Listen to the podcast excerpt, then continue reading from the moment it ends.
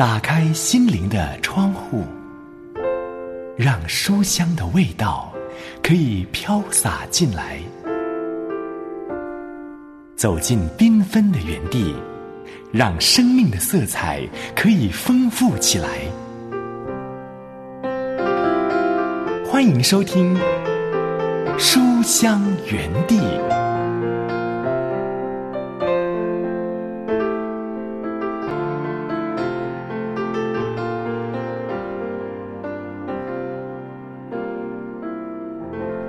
亲爱的书香家人，喜欢读好书的好朋友，平安，刘雯问候你，好开心又来到这两刻钟，可以陪伴你一起来读好书。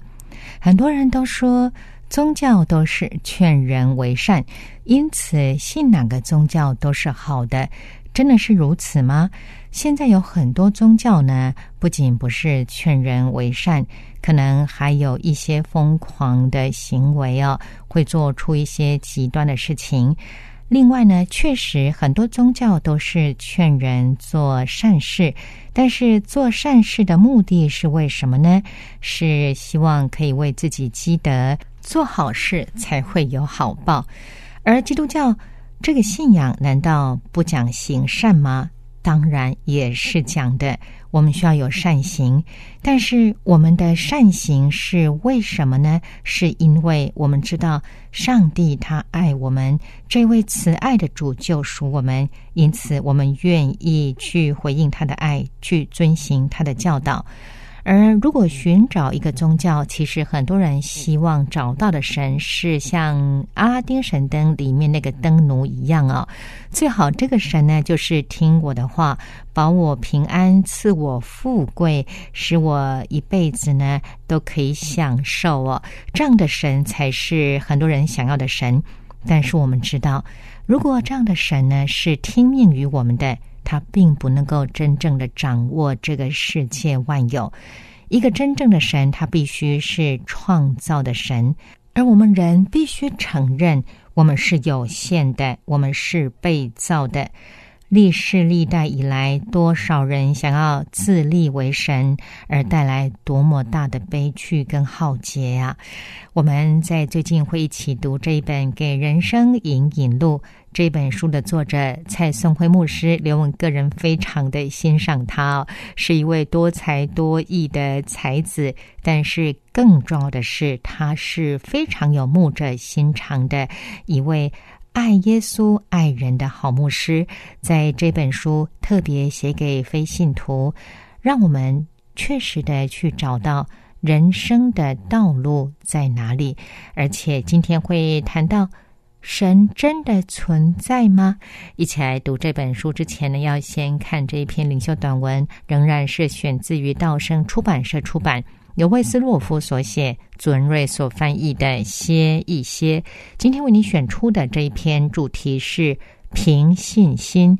经文在雅各书第一章第六节。手边有圣经的书上家人，请先翻开到新约圣经雅各书第一章第六节，一起来读这一本《歇一歇》。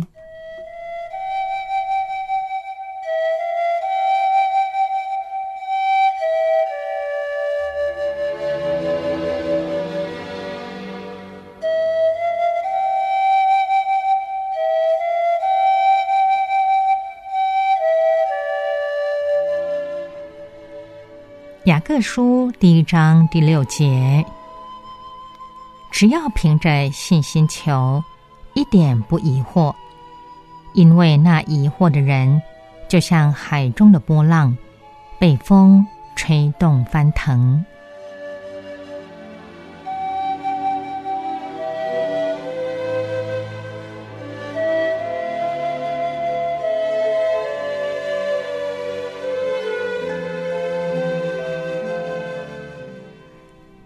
凭信心，海中的波浪是翻腾不定的，风大浪也跟着大。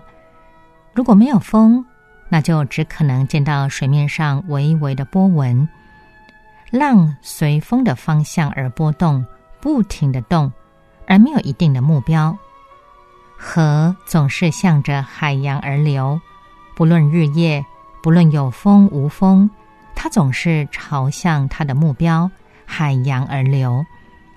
海浪却没有目标，海总是不停的在波动中，永不安静，永不停息。但是它没有目标。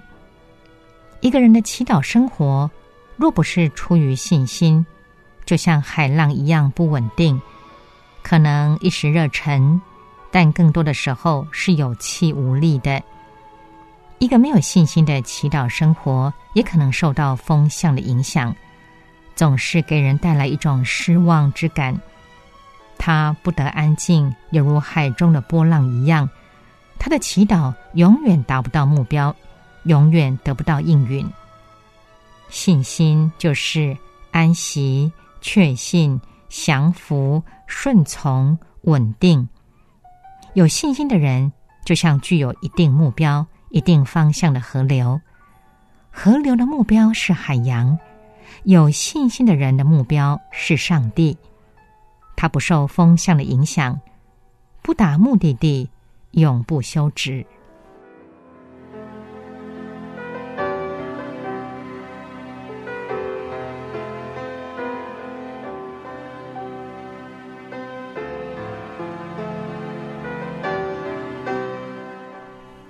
让我们一起来祷告，亲爱的主啊！当我的心波浪翻腾汹涌时，我失去了方向，也失去了热忱，也看不见目标，只是拼命的挣扎和呐喊。主啊，我是如此的小心，如此的软弱，帮助我看见你是平静风浪的主，赐我更坚定的信心，顺服你，倚靠你。在你的爱中得享安息。这样祷告是奉耶稣基督的圣名，阿门。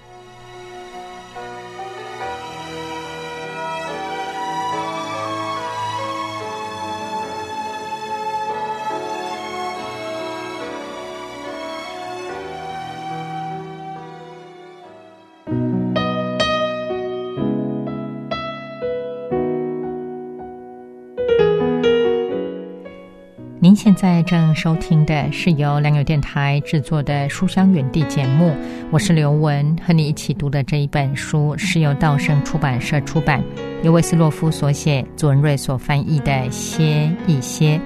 下面为你送上这首诗歌，盛小梅的《我用信心抬起头》。世界不能给我温暖的时候。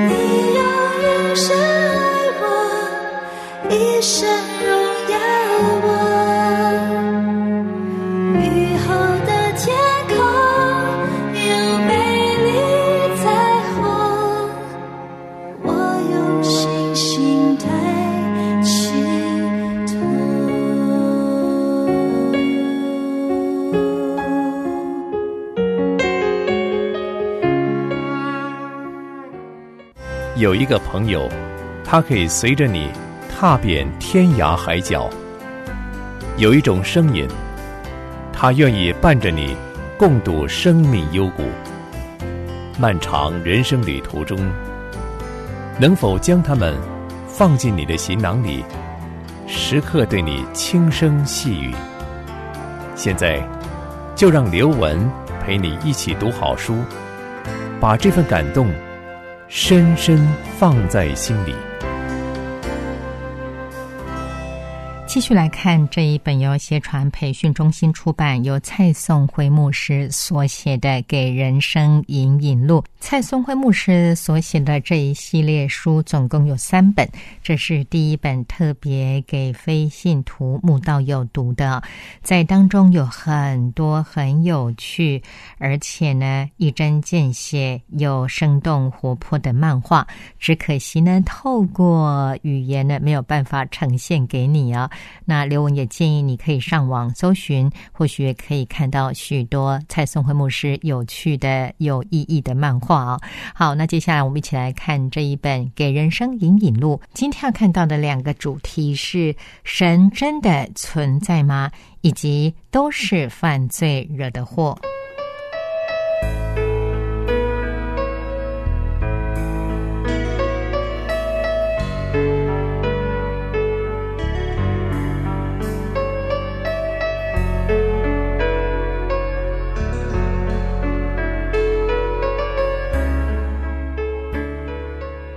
罗马书第一章十九到二十节说道：“神的事情，人所能知道的，原显明在人心里，因为神已经给他们显明。自从造天地以来，神的永能和神性是明明可知的，虽是眼不能见，但借着所造之物就可以晓得，叫人无可推诿。”对于人类的困境，我们可以引用俄国作家索尔仁尼琴的话来总结。他说：“人忘记了神，这就是一切的起因。既然这是首要问题，我们就必须先来解决了。神真的存在吗？神的确存在，因为历代许多人都被他触摸过。”十八世纪，英国有一个人名叫约翰牛顿，自小随父亲去航海，从船员身上学会了喝酒、嫖赌、诈骗，无恶不作，还参与当时的非洲黑奴贩卖事业。有一次，约翰牛顿所乘坐的船遇到强烈风暴，险些沉没。他在怒涛中向神呼求：“神啊，求你救我们安抵港口。”我们将永远做你的奴仆。神真的怜悯了他，从此以后，约翰牛顿一百八十度转变。他在自己的墓志铭中写道：“约翰牛顿牧师从前是个犯罪作恶、不信神的人，曾在非洲贩卖奴隶，但借着主耶稣基督的丰盛怜悯，得蒙保守，与神和好，罪得赦免，并蒙指派宣传福音事工。”约翰牛顿的生命见证。写在他那一首脍炙人口的诗歌《奇异恩典》当中。奇异恩典何等甘甜，我罪已赦免，前我失丧，今被寻回，瞎眼今得看见。除了约翰牛顿，历史上每个时段、每个角落都有许多人有相同的见证。其中不乏伟大的政治家、文学家、科学家、经济学家、商人、大学教授，还有前黑道人士、吸毒者、失败者、犯罪者、残疾者，有许多不起眼的平民百姓。其中拥有伟大成就的人，成就却不能满足他们，直到他们找到救主。其中有些人是被认为不能改变的人，神的爱却改变他们。使他们在基督里面找到丰盛的生命。随着人类科技越来越发达，很多人选择不相信神的存在，更不相信世界是神所创造的。著名英国物理学家霍金就曾公开宣称自己不再相信宇宙是神创造的。许多科学理论都以没有神为大前提。认为基督徒凡事讲求相信是反理性的。事实上，任何的科学理论，无论听起来多么动人，都比接受一位神创造了宇宙万有需要更大的信心。问个最简单的问题：我们如何解释宇宙的起源呢？学问不高的人也知道，大自然每一个存在物都有非常精密的结构。每一个结构和组织都有它独特功能，这一切有可能是偶然形成的吗？若你看见家里的饭桌有一个用笔画上去的大圆圈，生气的把孩子叫来，问他是不是他画的，孩子说不是，笔放在桌上，风一吹，那笔就在桌上滚动，这圆圈就自己出来了，你相信吗？相信一个圆圈是由人画出来的，或偶然机遇画出来的，哪一个更需要信心呢？哪个更迷信呢？任何一个自然生物的结构，不管是一片叶子、一个器官、一只昆虫、一朵小花、一个季节、一个星球，其结构都比画一个圆圈复杂无数倍。若简单的画，都需要人的设计才能形成。为什么我们不能接受宇宙有一位创造者呢？也许你不认识神，但却不能阻挡他的恩典和爱临到你。无论你是否察觉，其实你正在享受神丰盛的爱。诗篇第六十五篇第十一节，诗人颂赞神说：“你以恩典为年岁的冠冕，你的路径都低下之油。”一般人认为万物的生死。只不过是大自然的规律，但基督徒知道，这一切都不是理所当然的，是神施恩的手在看顾。国家向我们收水电费、路税、人头税，但神从来没有向我们收取氧气费、水费、阳光费。神的恩典千百年来从未间断，他信实的供应人类的需要，不分民族、国界、好人坏人。多年前，我到马来西亚沙利越州著名的尼亚石洞参观，正准备离开时，有个细小的东西从上到下闪过我眼前。我往地上一看，原来是一只刚刚出世不久的小鸟，从几十公尺高的洞顶上掉下来，奄奄一息，后来就死了。那时候，我忽然想起圣经的一节经文，在马太福音第十章二十九节说道。两只麻雀不是卖一分银子吗？若是你们的父不许，一个也不能掉在地上。我当下忽然领悟，那岂不是说，刚刚神在天上批准了这只小鸟才会掉在地上吗？难道这么小的事神都要理吗？没错，事实就是这样。耶稣还加上一句：“何况你们呢？”就算神真的存在，又怎么样呢？他能帮上什么忙呢？我们使用任何产品都需要参考说明书，才能正确和有效的使用。走人生的路也是一样的，需要地图才不会走错。人类既是造物主所造，走出人生困境的最好方法，就是让他来告诉我们问题何在。神在圣经的罗马书第三章二十三节中大胆的宣告：世人都犯了罪。或许这句话令许多人感到不服气，也很不喜欢。到底圣经为什么说每个人都是罪人呢？人生的问题多而复杂，但源头其实只有一个，就是罪。是罪使人活在一个不适合的身体、心灵、人际和环境当中，并产生很多需要：需要安定，需要幸福，需要健康，需要物质。这一切都是人类堕落的结果，而堕落。则是罪恶的结果。如果宗教信仰只是帮助我们解决堕落之后所产生的需要，却没有解决堕落的人本身，就等于治标不治本。让我们借着艾滋病帮助我们了解这个观念。艾滋病的学名为后天免疫力缺乏症，由人类免疫缺陷病毒引起。这病毒会破坏人体的免疫系统。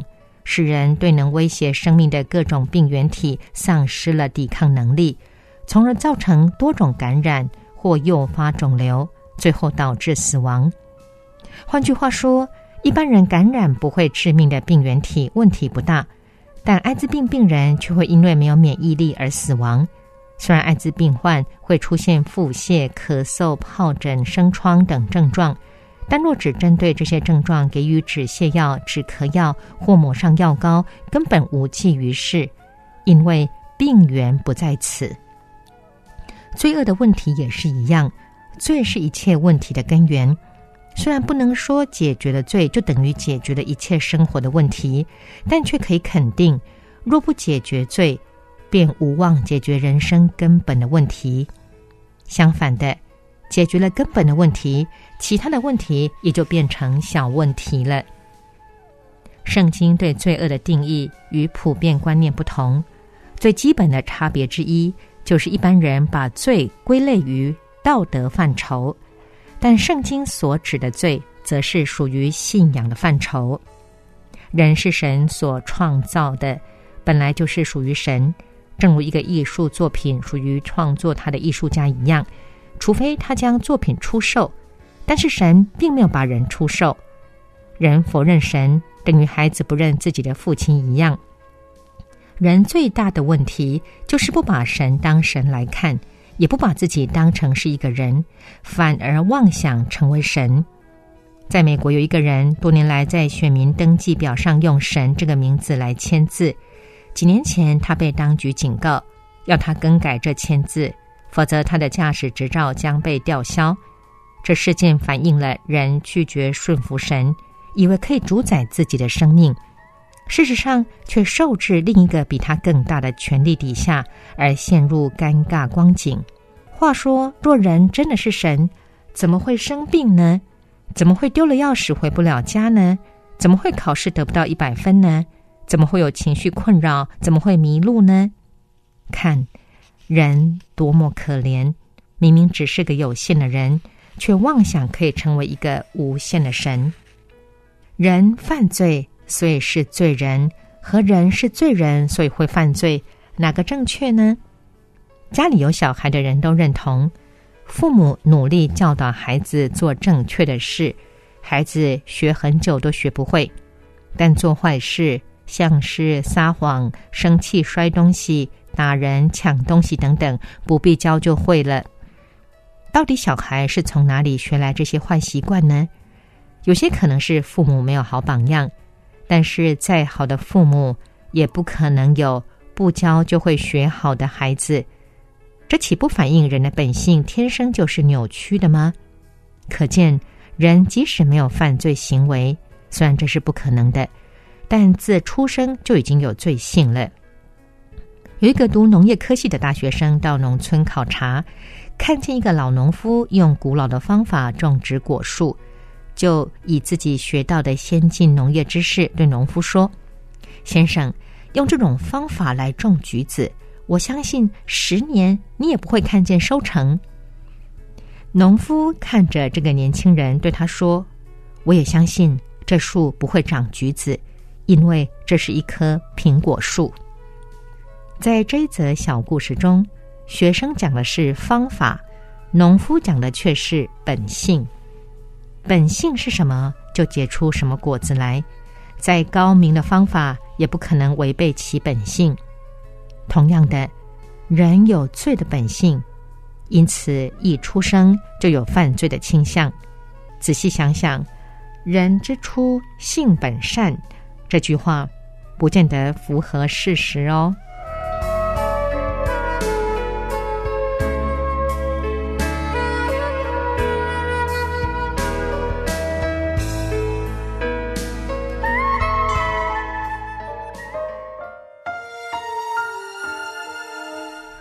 您现在正收听的是由良友电台制作的《书香远地》节目，我是刘雯，和你一起读的这一本书是由协传培训中心出版，蔡松辉牧师所写的《给人生引引路》。下面来听这一首《这一条路》。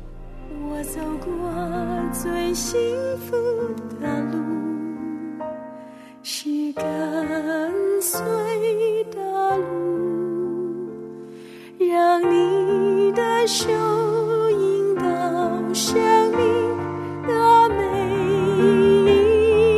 一步，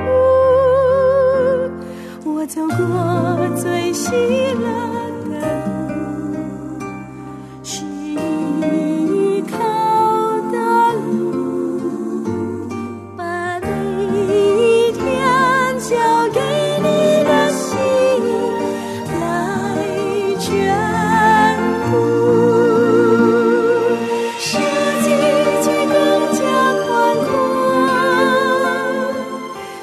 手却更加温暖照顾乡下精彩丰富。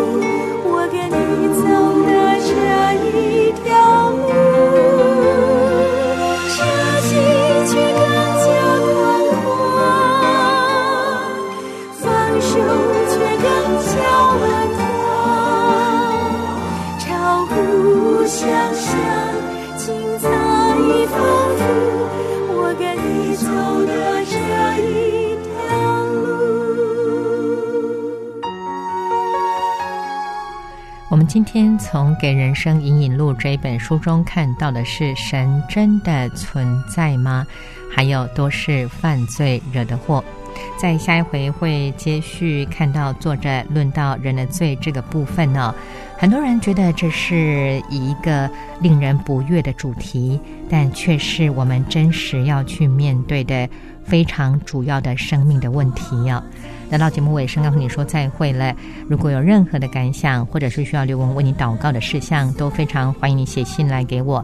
来信请你寄到书香园地的专属电邮信箱，汉语拼音书香 at 良友点 net。